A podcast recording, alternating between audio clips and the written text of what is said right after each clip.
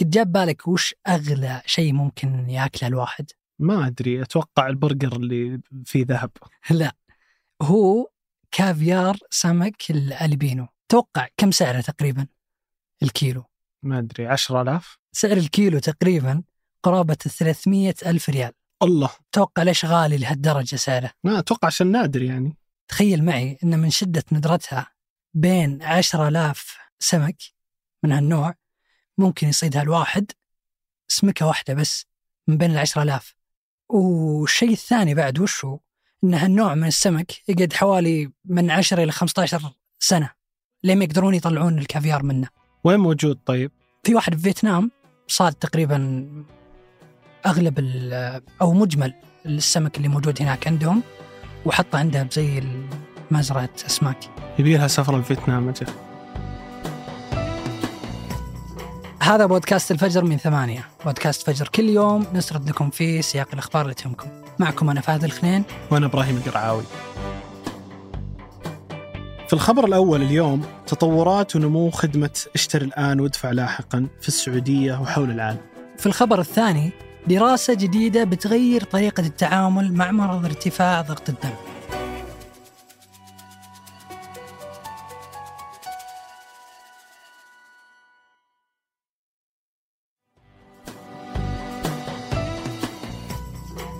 أعلن أمس البنك المركزي السعودي تصريح لشركة الدفع الآجل تابي بمزاولة نشاطها بشكل رسمي. كذا تكون خامس شركة دفع آجل يتم التصريح لها في السعودية. هذا التصريح ضروري تحصل عليه أي شركة تمويل أو مدفوعات من البنك المركزي عشان تشتغل بالسعودية. فبحكم المادة الرابعة من نظام البنك المركزي السعودي والمادة العاشرة من نظام مراقبة شركات التمويل أي شركة تبغى تزاول نشاط الدفع الآجل لازم عليها تحصل على تصريح من البنك المركزي أو ما راح تقدر تمارس نشاطها في السعودية. لكن قبلها كان مسموح لتابي وتمارا العمل في السعودية تحت مظلة البيئة التجريبية بتصاريح مؤقتة. حتى استحدث البنك المركزي تصريح مزاولة نشاط الدفع الآجل. أما الدفع الآجل واللي من خدماته اشتر الآن وادفع لاحقا فهو ببساطة نوع من أنواع التمويل قصير المدى.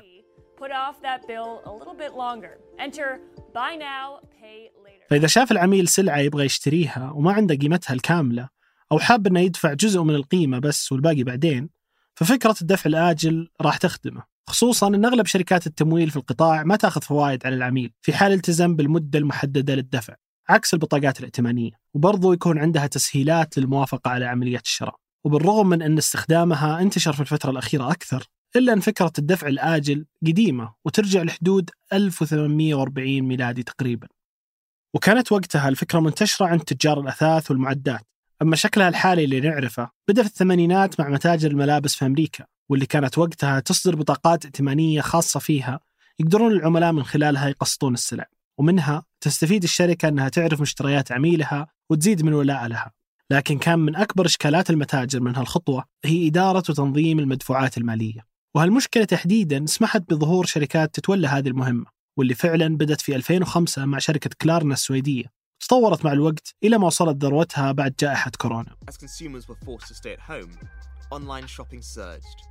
And that only accelerated the already growing popularity of buy now pay later. فبسبب الجائحة وصلت القيمة السوقية عالميا لخدمة الدفع الآجل أكثر من 100 مليار دولار في 2021 وأكثر من 200 مليار دولار في 2022 بأكثر من 300 مليون عميل حول العالم. أما في السعودية في 2022 نصف المستهلكين استخدموا خدمات الدفع الآجل ومتوقع وصولهم لأكثر من 60% نهاية 2023 مثل هالأرقام تخلي الشركات تحاول تتوسع وتزيد شريحة عملائها وهالشيء يخليها تلجأ لشركات التمويل والمستثمرين عشان ترفع من تسهيلها الائتماني للعملاء. زي تمارا اللي قدرت تجمع تسهيل تمويلي بقيمة 150 مليون دولار في شهر مارس الماضي من جولدمان ساكس وهالتسهيل التمويلي بيساعدها على خدمة وإقراض عملاء أكثر. أو تابي اللي أعلنت في نهاية شهر مايو زيادة تسهيلاتها الائتمانية ب 350 مليون دولار. مثل هذه الشركات لها تأثير قوي على المستهلك وعلى التاجر. ففي أحد الدراسات تبين أن المستهلكين اللي يستخدمون خدمات الدفع الآجل يميلون لشراء المنتجات أكثر بنسبة 50 إلى 200% وهذا يرفع من مبيعات التاجر مثل ما حصل مع شركة لجام للرياضة المالك والمشغل لأندية وقت اللياقة اللي ارتفعت أرباحها نهاية سنة 2022 بأكثر من 250 مليون ريال. وصارت أول مرة تتجاوز إيراداتهم المليار ريال. فلما يشوف التاجر مثل هذه الأرباح يعجب التعامل أكثر مع شركات الدفع الآجل. وهالشيء يعطيها اليد العليا ويسمح لها تتحكم في نسبة العمولة اللي يأخذونها ويحققون أرباحهم عن طريقها.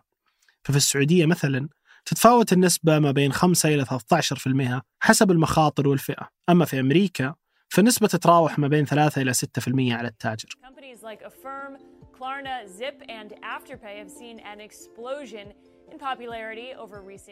وعموما خدمات الدفع الآجل حديثة في الانتشار ومع ذلك أرقامها كبيرة. تقول التقديرات أن عدد مستخدمينها حول العالم بيرتفع من 300 مليون السنة اللي راحت لأكثر من 900 مليون بعد أربع سنين بس. أما القيمة السوقية بتزيد من 200 مليار دولار اليوم لأكثر من 3000 مليار دولار بعد سبع سنين.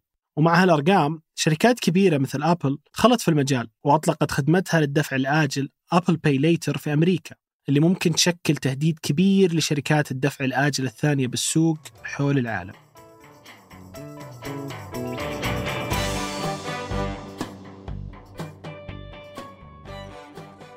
قبل أكثر من 120 سنة كان ارتفاع ضغط الدم نادر جدا بين الناس. ومثلا بعام 1900 ميلادي كان المصابين بضغط الدم نسبتهم 5% بس من سكان العالم. باستثناء أوروبا الغربية وأمريكا واللي كان فيها نسبة الإصابة بين 5% إلى 10% وخلال العقود الماضية ارتفعت الإصابة بالمرض بشكل مستمر. لما وصلت اليوم لنسب مثل 30 و40% من البالغين حول العالم بما فيهم المراهقين. وتاريخيا ابتكرت البشرية علاجات متنوعة لارتفاع ضغط الدم كثير منها كانت فعاليتها محدودة مثل الأعشاب. ولكن مع التقدم الطبي والعلمي تحسنت العلاجات وأصبحت أكثر فاعلية. وهالأسبوع أكدت دراسة بريطانية شملت 16 ألف شخص أن تمارين تدريبات القوة مثل القرفصاء على الجدار أو تمارين البلانك واللي تستخدم عادة لشد منطقة البطن تعتبر من أفضل الطرق لخفض ضغط الدم. وأن أكيد عموم التمارين الرياضية تحسن مشاكل ارتفاع الضغط لكن تحديدا هالتمرينين هم الأفضل والأكثر فاعلية. وعشان كذا قالوا الباحثين بهالتجربة أن النصائح الحالية اللي تركز على المشي والجري وركوب الدراجات بس مفترض أنها تتحدث بعد ما طلعت نتائج هالتجربة الجديدة. وعموما مرض ارتفاع ضغط الدم يصير مع ارتفاع قوة دفع الدم في الأوعية بجسم الإنسان. وهالارتفاع يعتبر عامل خطر رئيسي لأمراض القلب والسكتة الدماغية ومشاكل خطيرة ثانية. ويتحدد مقدار الضغط نفسه بحساب كمية الدم اللي يضخها القلب وحجم مقاومة الشرايين لقوة تدفق وجريان الدم. وهالمرض يعتبرونه كثير من المختصين القاتل الصامت لأن كثير من المصابين ما يعرفون أنهم مصابين فيه بسبب عدم وجود أي أعراض واضحة عليهم. ويعتبر فحص ضغط الدم أفضل طريقة لمعرفة إصابة الشخص به من عدمه. وفيه أكثر من عامل يزيد خطر الإصابة بارتفاع ضغط الدم مثل التقدم في العمر أو حتى العوامل الوراثية اللي ممكن تسبب زيادة الوزن والسمنة. بالذات لو ارتبطت بقلة النشاط البدني وسوء النظام الصحي اللي ماشي عليه الشخص. أو حتى ممكن يصير مع أسباب ثانية مثل تعاطي الكحول والتدخين بشكل مفرط. وبالعادة يبان على الشخص أعراض معينة ومتكررة مثل الصداع والطنين بالأذن. اللي ممكن مرات يوصل لنزيف فيها أو حتى الألم بمنطقة الصدر وصعوبة التنفس. وبحسب آخر تقديرات منظمة الصحة العالمية حول العالم أكثر من مليار شخص أعمارهم بين الثلاثين و 79 مصابين فيه وأغلبهم يعيشون في الدول المنخفضة والمتوسطة الدخل. أما المقلق والغريب 46% من المصابين البالغين فيه ما يعرفون أنهم مصابين أصلا.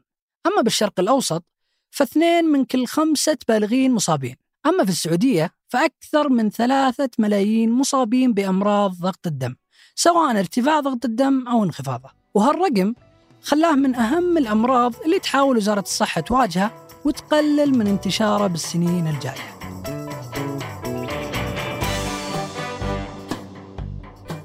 وقبل ننهي الحلقة هاي توصيات لنهاية الأسبوع. بعد عرض فيلم أوبنهايمر هالأسبوع يتكلم وثائقي To End All War عن نفس قصة الفيلم شخصية روبرت أوبنهايمر وحياتها ولكن مع بعض التفاصيل أكثر من اللي كان بالفيلم وشارك فيه مخرج الفيلم نفسه كريستوفر نولان زيادة على شخصيات مثل بنت أوبنهايمر وناجين من القنابل الذرية باليابان. وعن ستيف جوبز يتكلم كتاب Make Something Wonderful عن حياة ستيف جوبز ومن خلال كلماته بنفسه وهالشيء من خلال تجميع بنته لكتاباته وخطاباته خلال حياته ثم ترتيبها بهالكتاب مرتبة زمنيا حسب ما صارت له وبالبداية كتبت بنته مقدمة الكتاب بنفسها. الميزة فيه أنه متوفر مجانا من مؤسسة ستيف جوبز بالرابط في وصف الحلقة وعلى Apple TV Plus يعرض المسلسل القصير Hijack عن رحلة مختطفة بين لندن ودبي. كانت بالأساس رحلة لسبع ساعات بس وفيها يمثل إدريس إلبا دور البطل اللي يعتبر من الأنجح في وظيفته اللي هي التفاوض التجاري فيحاول يستخدم مهاراته بالتفاوض بين الجهات الحكومية والخاطفين.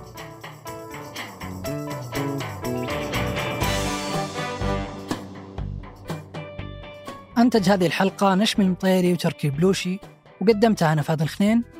وأنا إبراهيم القرعاوي. وراجعها عمر العمران وحررتها مرام الطيبان. نشوفكم فجر الأحد.